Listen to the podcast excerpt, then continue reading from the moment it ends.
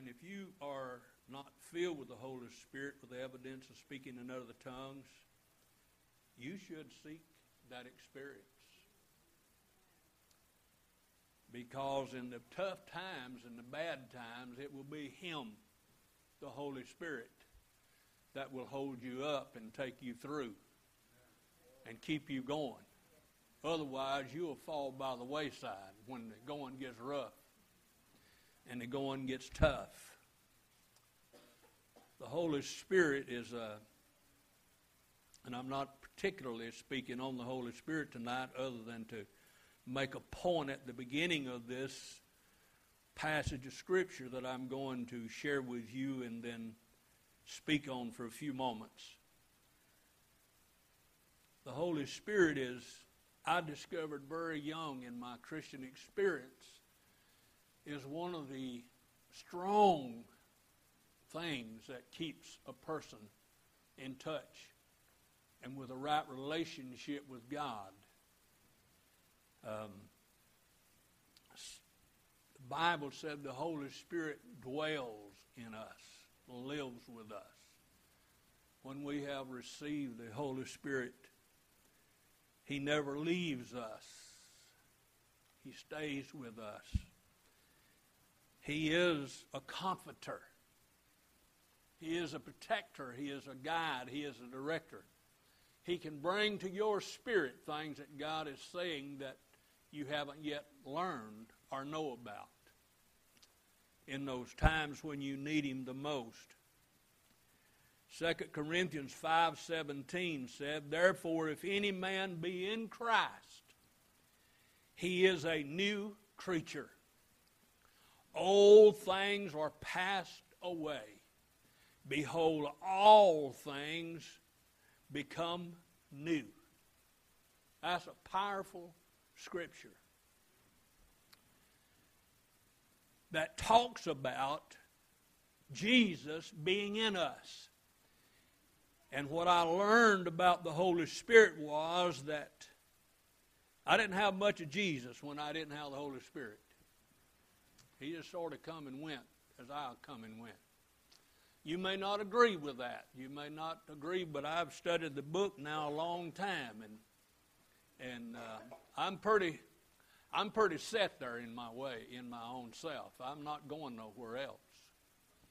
I'm pretty set in the fact that when the Holy Spirit came into my life with the evidence of speaking in other tongues, tongues. Now I don't just walk around speaking in other tongues.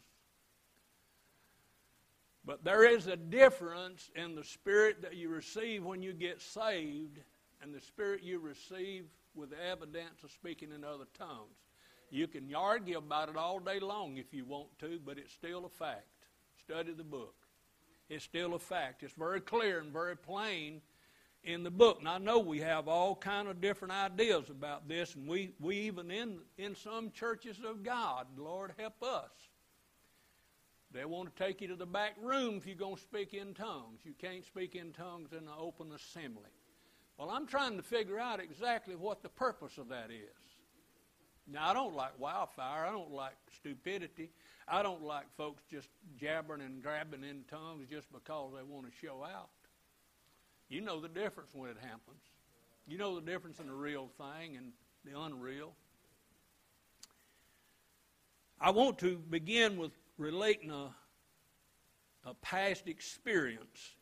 Some of you know this, but it helps me to, to point out what I'm trying to say, helps me to relate it.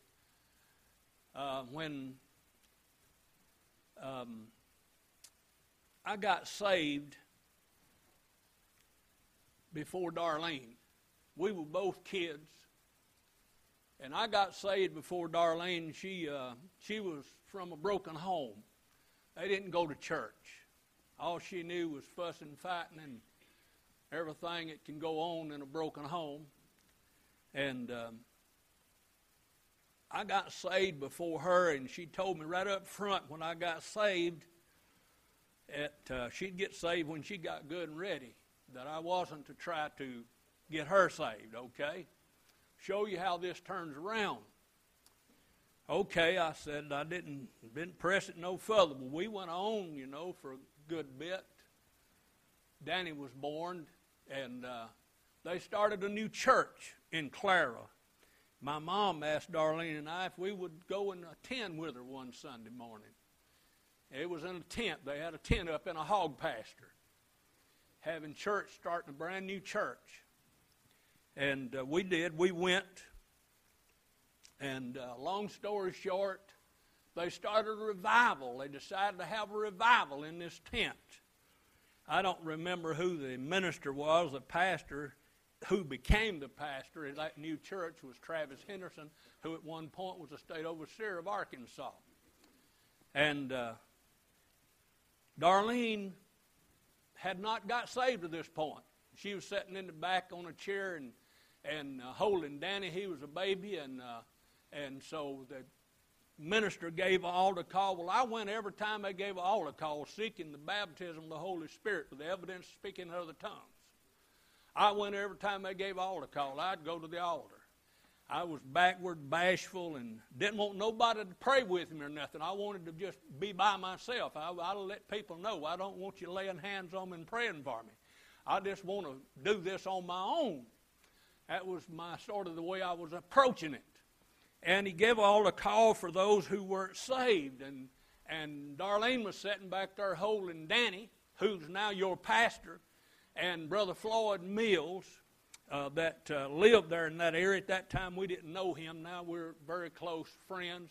He went over and took Danny out of Darlene's hand without asking or anything. He just reached down and picked Danny was asleep. He just reached down and picked Danny up, and he said, "There's no reason now for you not to go to the altar." He, you know, he knew she was sitting there having a good excuse. You know, I got the baby and he's asleep. Blah blah blah. Well, she did. She gets up and marches right down to the old sawdust altar. We just had a sawdust floor and she knelt down and gave her heart to the Lord and got back up and started back to the seat. And I had gotten up from seeking the baptism. I didn't get it. You know, that was a, that was a term then, and I was going back to my seat. I was seat. I was disappointed.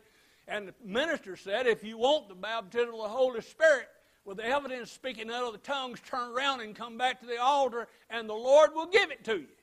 I said, Fooey, I've been around this my whole life. I just went on and sat down. You can see why I hadn't got it, can't you?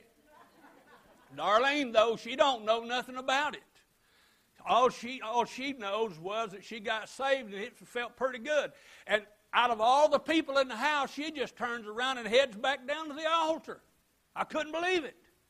She just heads back down the altar. Before she gets to the altar, she f- hits the sawdust ground just as hard as she could hit it, speaking in tongues. I thought, this is something. This is amazing. Boy, I got even madder at myself. There she is, got saved and filled with the Spirit all the same night with the evidence of speaking in other tongues. I grew up in this. I've lived in this place all this time. But I didn't get it. Lord, are you mad at me? I was mad at the Lord. We went on by and by and we moved, had to move the tent. They had to grow hogs there, and so we had to move the tent to another spot. We still hadn't been able to build a church yet. Moved the tent to another spot, and we had an, an overseer coming, and he was a holding revival, John D. Smith. And he was a holding revival, and he gave all a call for people to come to the altar who wanted the baptism of the Holy Spirit. Well, now between the time that Darlene got it and this time, I had let her know, you don't come and pray for me for the baptism of the Holy Spirit. That's just the way I felt. I mean, that's just the way it was. I know you never had none of that. And so I went down, knelt at the altar, and started praying for the baptism of the Holy Spirit. Well, the Lord saw another way of doing things. He saw a way of humbling me and getting me out of my situation. He sends Darlene down there, and she just comes up behind me without notifying me and puts her hand on the both sides of my head and let out a curdling scream.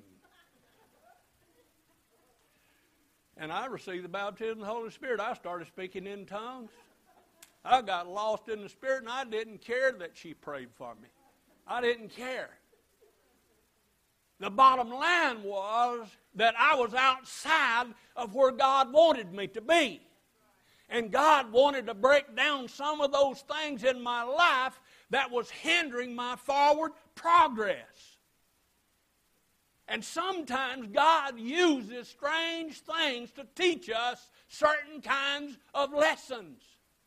Now, both of us have been faithful to God ever since that day, and that's been 52 years, I believe. 52 or 53 years ago that happened. Well, in John chapter 15 is an interesting place. And the title of my message tonight, if you want to know that, is If You Abide in Me. What I learned on that night that I had to abide in Jesus. I couldn't choose my own process. I had to abide in Jesus. And what I learned that night was that when the Holy Spirit came in in this particular form and took up abode in my life, I was never the same again. I never looked at things the same way anymore. I never done things the same way, and I have never approached things the same way. God is awesome in all of his power. And John said, I am the vine, true vine, and my Father is the husbandman. Every branch in me that beareth no fruit, he taketh away. And every branch that beareth fruit, he purgeth it, that it may bring forth more fruit. You are not going to bear fruit without allowing yourself to be controlled by the Holy Spirit. It's just not in our flesh to do it.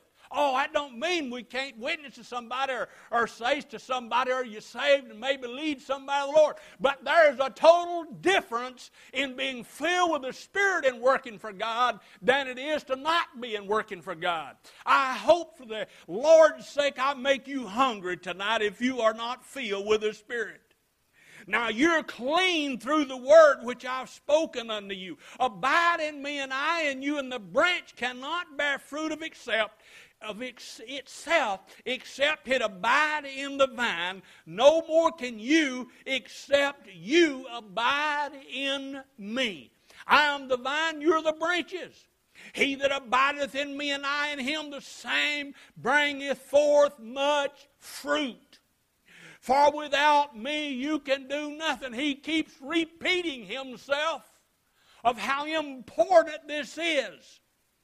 If a man abide not in me, he is cast forth as a branch and is withered, and men gather them and cast them into the fire, and they are burned. Verse 7 If you abide in me and my words abide in you, you shall ask what you will. Now, I believe many times we misunderstand this particular verse of Scripture, and it shall be done unto you. He is still talking about fruit. He is still talking about bearing fruit. He is saying that if you're abiding in me and I in you, you can ask for fruit to come forth, and it will come forth. I will obey your word. You can bear fruit because you abide in me, and my words abide in you. Do you get it? Herein is my Father glorified. Herein is my Father glorified that ye bear much fruit, so shall ye be my disciples. At this point, all of a sudden, he jumped forward, and now he calls us disciples. He calls us men and women who follow after him and do his work and do the things that he has called us to do. If you keep my commandments, you shall abide in my love, even as I have kept the Father's commandment and abide in his love. These things have I spoken unto you, that my joy might remain in you. And that your joy might be full. It is found in the Holy Spirit coming into our life.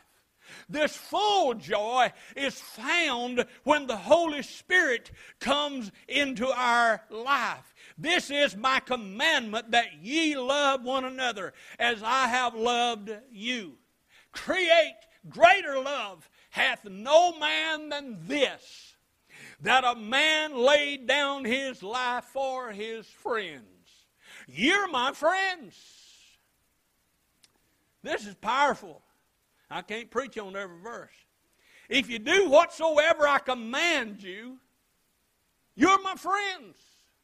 I mean, who wouldn't want to be a friend of Jesus? Who wouldn't want to have Jesus' friendship? Henceforth I call you not servants.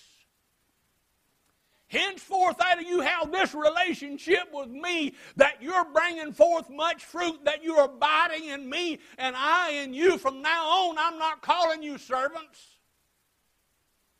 It is not a servant and master relationship. For the servant knoweth not what his Lord doeth. But I have called you friends. For all things that I have heard of my Father, I have made known unto you. That is powerful. Ye have not chosen me, but I have chosen you and ordained you that you should go and bring forth fruit, and that your fruit should remain that whatsoever ye shall ask, fruit, whatsoever ye shall ask of the Father in my name, he may give it you. He's dealing with the process of you producing the same kind you've become that you in turn produce. This church is useless if it doesn't ever produce any new converts. This church is not necessary if we don't produce some converts. And God, by His Spirit, has given us the ability to produce converts.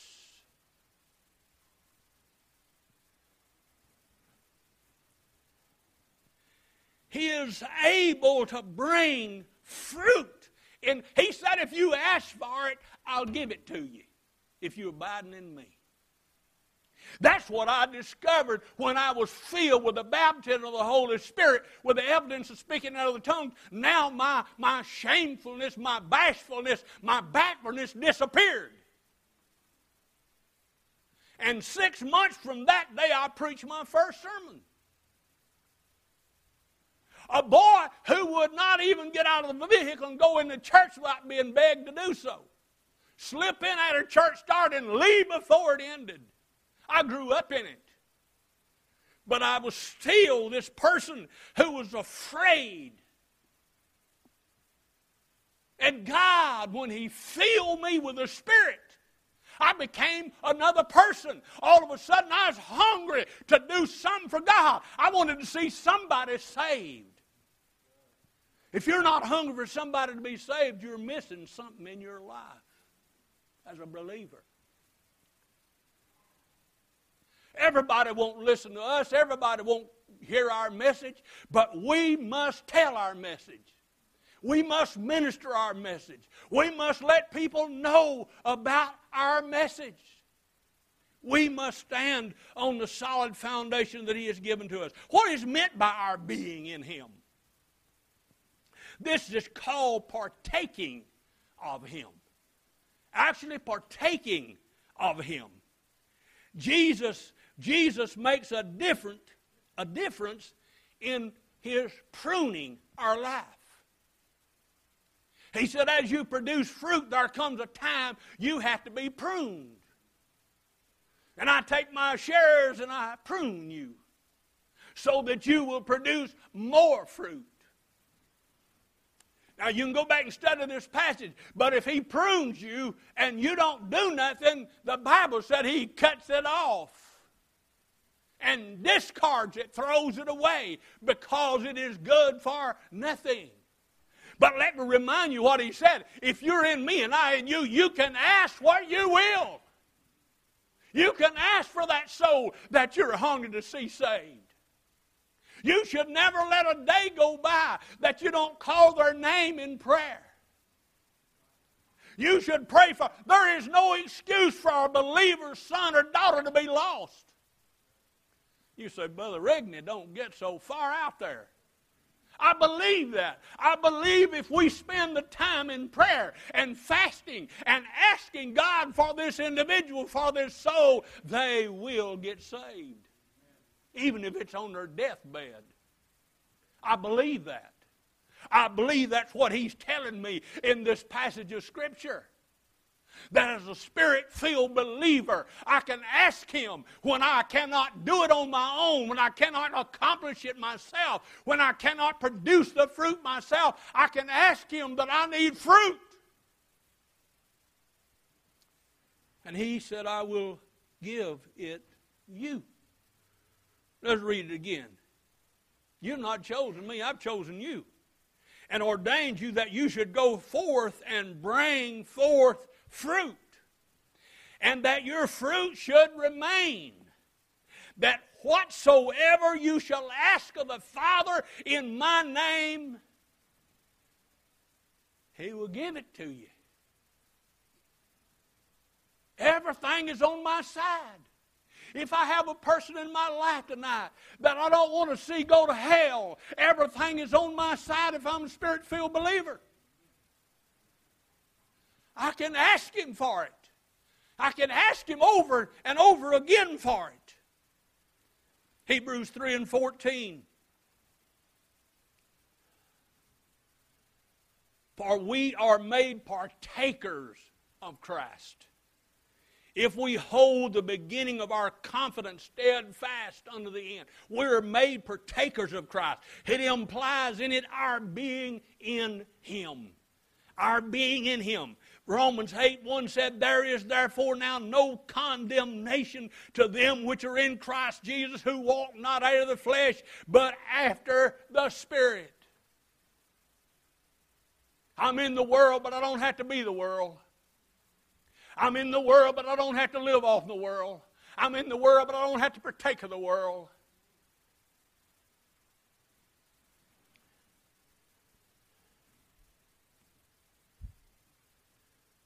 If there is no condemnation, you have the right to ask what you will.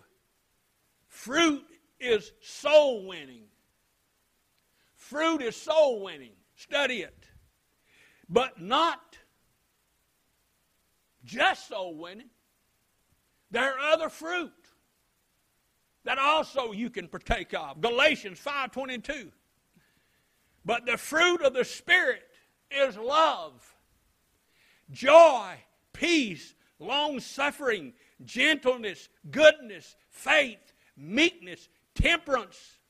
Against such there is no law. They can kill you, but they can't take your love away. They can kill you, but they can't take your peace away. They can kill you, but they can't take away what God has given to you through the Spirit. He said, I will give you these things through the Spirit. They will be part of you, they will be yours. What is meant by His words? Abiding in us abiding in us. His words are that doctrine. It's that doctrine that he came to deliver in his Father's name. He said this Jesus answered them and said, My doctrine is not mine, but his that sent me, that he was pouring into them. These words abide in us by our knowing them, by believing them, by remembering them, becomes part of us because of the Holy Spirit 24 7, I am never away from Him. He abides and lives in me. We should not forget that. I guarantee you, He misses it when you don't seem to think about Him anytime during the day. I can't imagine going a day without thinking about Him. I can't imagine spending a day without thinking about him. As much as I love deer hunting, and, and if, you, if, you, if that offends you, I'm sorry. I love deer hunting. As much as I love deer hunting, I'll never go deer hunting and spend the day without God being in my midst, without me being in His presence. Matter of fact, I enjoy going deer hunting because I can't do nothing else while I sit there and look around but pray and think on the goodness of God. some of the closest experiences and most powerful experiences I ever had is in a deer stand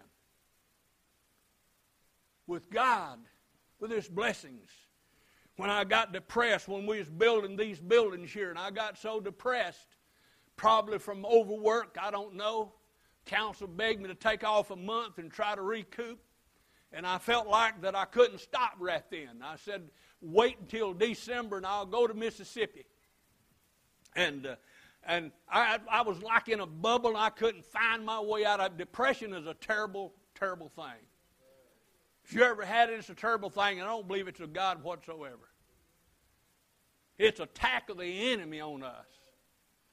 I got in the deer stand, laid my gun down in the floor, and I said, God, before I leave here, I'm getting out of this bubble I'm in somehow or some way. And you know, God is God is different sometimes. Just like when Darlene walked up behind me and me in the altar, not want nobody to touch me. She walks up behind me and got both sides of my head. And it just like you give me a shot of electricity. God does that sometimes when we unexpected. I was sitting in that stand and I was praying and I was praying and I was praying. And I had books in there and I'd read a little bit and I'd pray a little bit. And I'd read a little bit and I'd pray a little bit. I'd read a little bit and I'd pray a little bit. And all of a sudden, all of a sudden I realized that bubble's gone. I got out of that stand outside. I had me a hallelujah time. I didn't kill no deer that trip. But I got free of my depression. God is always wanting to be with His children. What is meant by His words, I'm abiding in you. Jesus does not want us to be without His presence. He wants His presence with us everywhere we go, whatever we do. I wouldn't go to Reelfoot Lake with Darlene to fish if Jesus didn't go. You know that? We're too prone to fall or something. I mean, you ought to be present, watch us get in and out of the boat. It's amusing.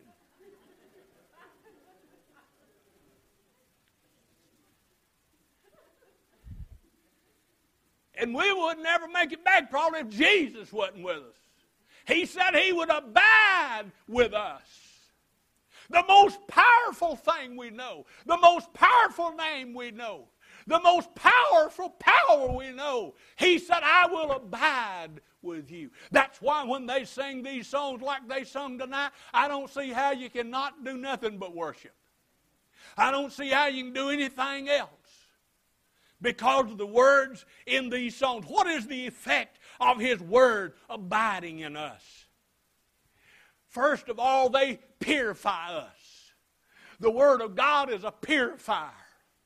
That night, that night, brother Keith, when he come into my life in that most unusual way that I never experienced before in my life, he done something in me that I never had done in me before. He purified me. All the stuff that I'd always liked, I didn't like it no more. He purifies us. They, he, he brings forth fruit in us because he abides with us. John 15, 5, I'm the vine, you're the branches. He that abideth in me and I in him, the same bringeth forth much fruit, for without me you can do nothing. If you don't stay in him, you can't live a Christian life. You have to have Him in your life. His abiding in us brings faith into our heart. Stirs up faith in heart, brings faith in heart. Romans 10 17. So then faith cometh by hearing, and hearing by the word of. That's how we hear what he's saying to us is by faith and by the word of God is how we come to hear what he's saying to us. And I don't like too much more. He made a promise to us. What is his what is it that he has promised us? Matthew 7 7 8 said, Ask and it shall be given to you, seek and you shall find, knock and it shall be open unto you. For everyone that asketh receiveth, and he that seeketh findeth him that knocketh, it shall be opened. Those that abide in Christ shall be sure not to meet with disappointment because they will ask only according to God's will. That's what happens when we abide in, when we talking about fruit. Our fruit being what it is, He creates that fruit because He prunes our tree and prunes off the things that we don't need and takes it away. And He leaves only the branches that will produce fruit in our life and in our heart. So that as we abide in Christ, we, we shall be sure not to meet with disappointment because we ask according to God's will, following the example of the Lord. It's not God's will to give us everything.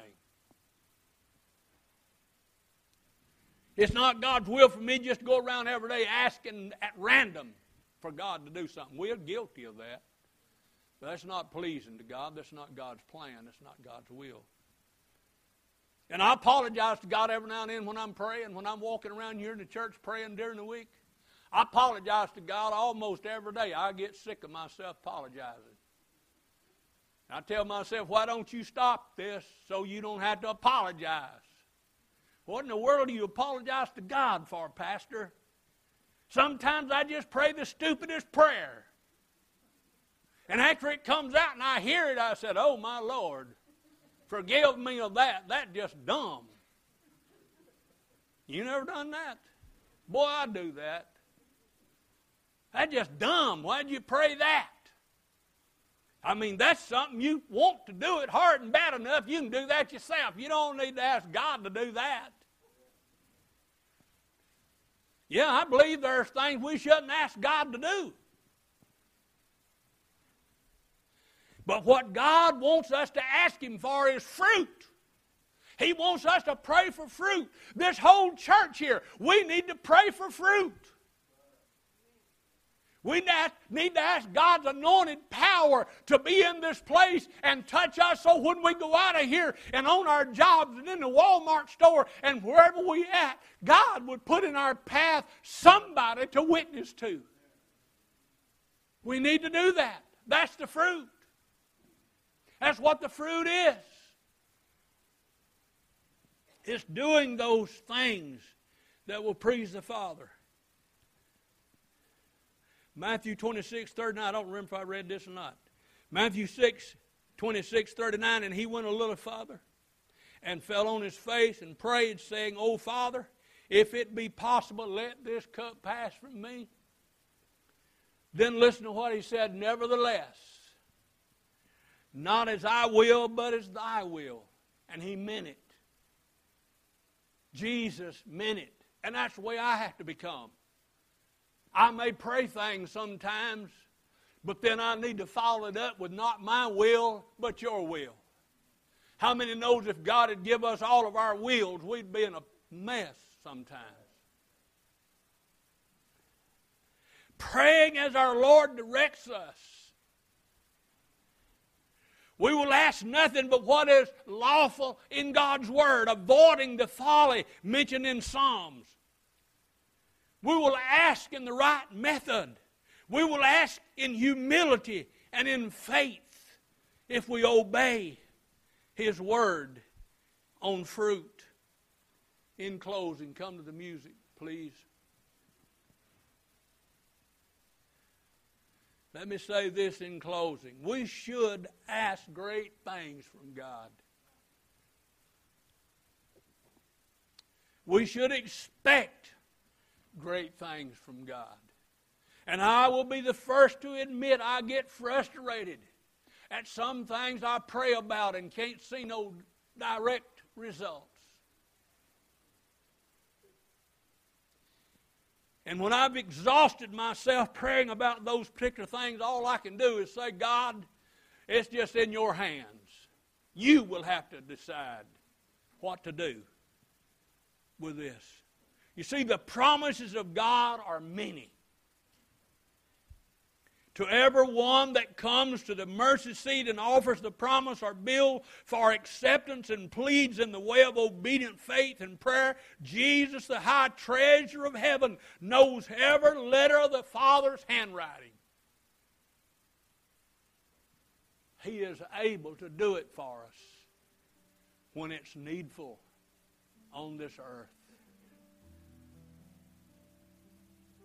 He accepts them all. And then there is the necessity of specific prayer. You know, sometimes I walk in here and I just start walking and praying. There's nothing specific about it. I'm just walking and praying. Sometimes just rejoicing in the Lord. Sometimes just at random asking God to bless this one, bless that one, help this one, help that one. Kristen's not here tonight, is she?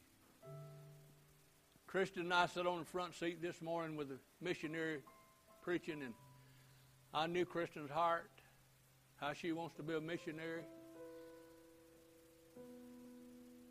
And she sat there and she couldn't do nothing but cry the whole service, weep before the whole service.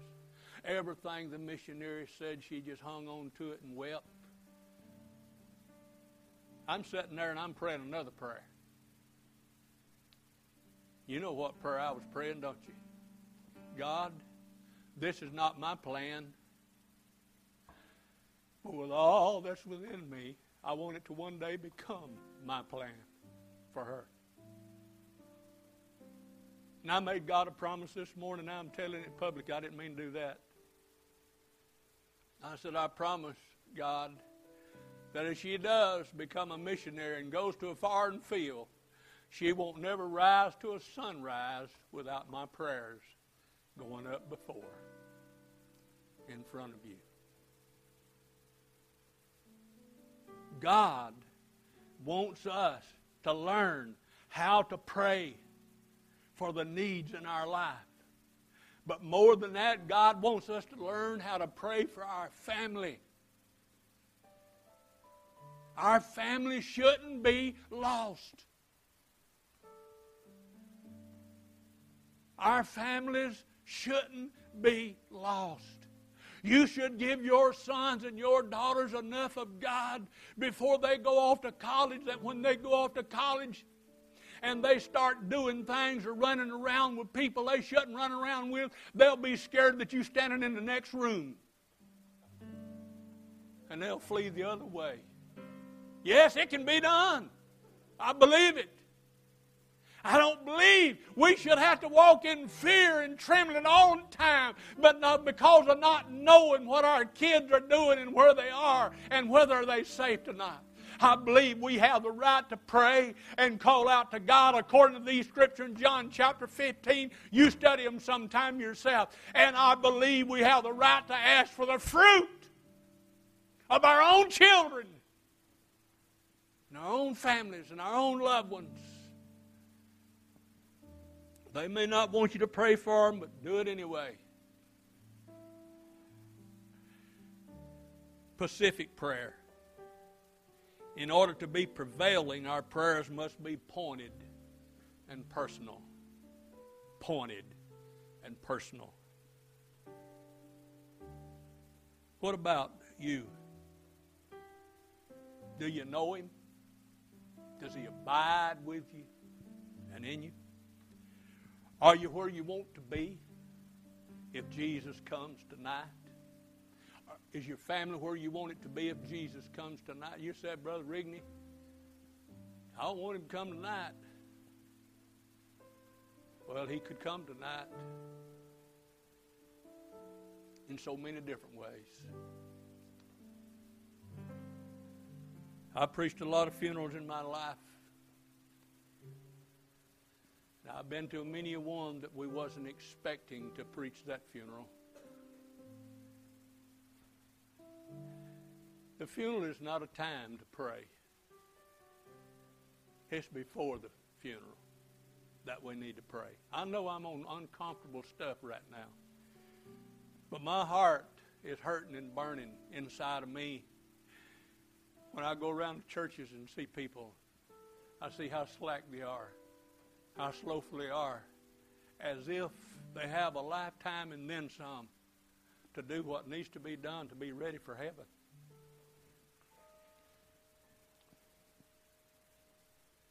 There's a heaven to gain, but there's a hell also to shun. Rich man gave a little crumb to the beggars he set at his gate, begging. But when they died, the beggar was caught up into Abraham's bosom.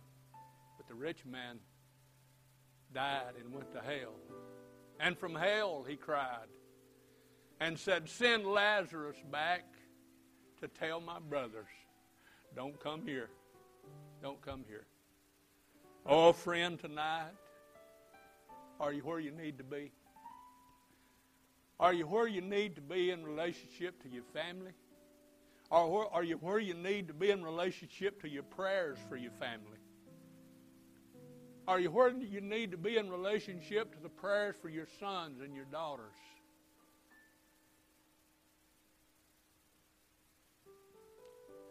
I'd hate to know that I had to go to a funeral of my son or my daughters, my grandsons or granddaughters. And I couldn't say without a shadow of a doubt, I know where they are. That'd be awful. I don't know nothing be worse than that. So, since I know this, what I do, I do this, Brother Roger. I pray every day for my grandchildren, for my sons and my daughters. I pray every day. God,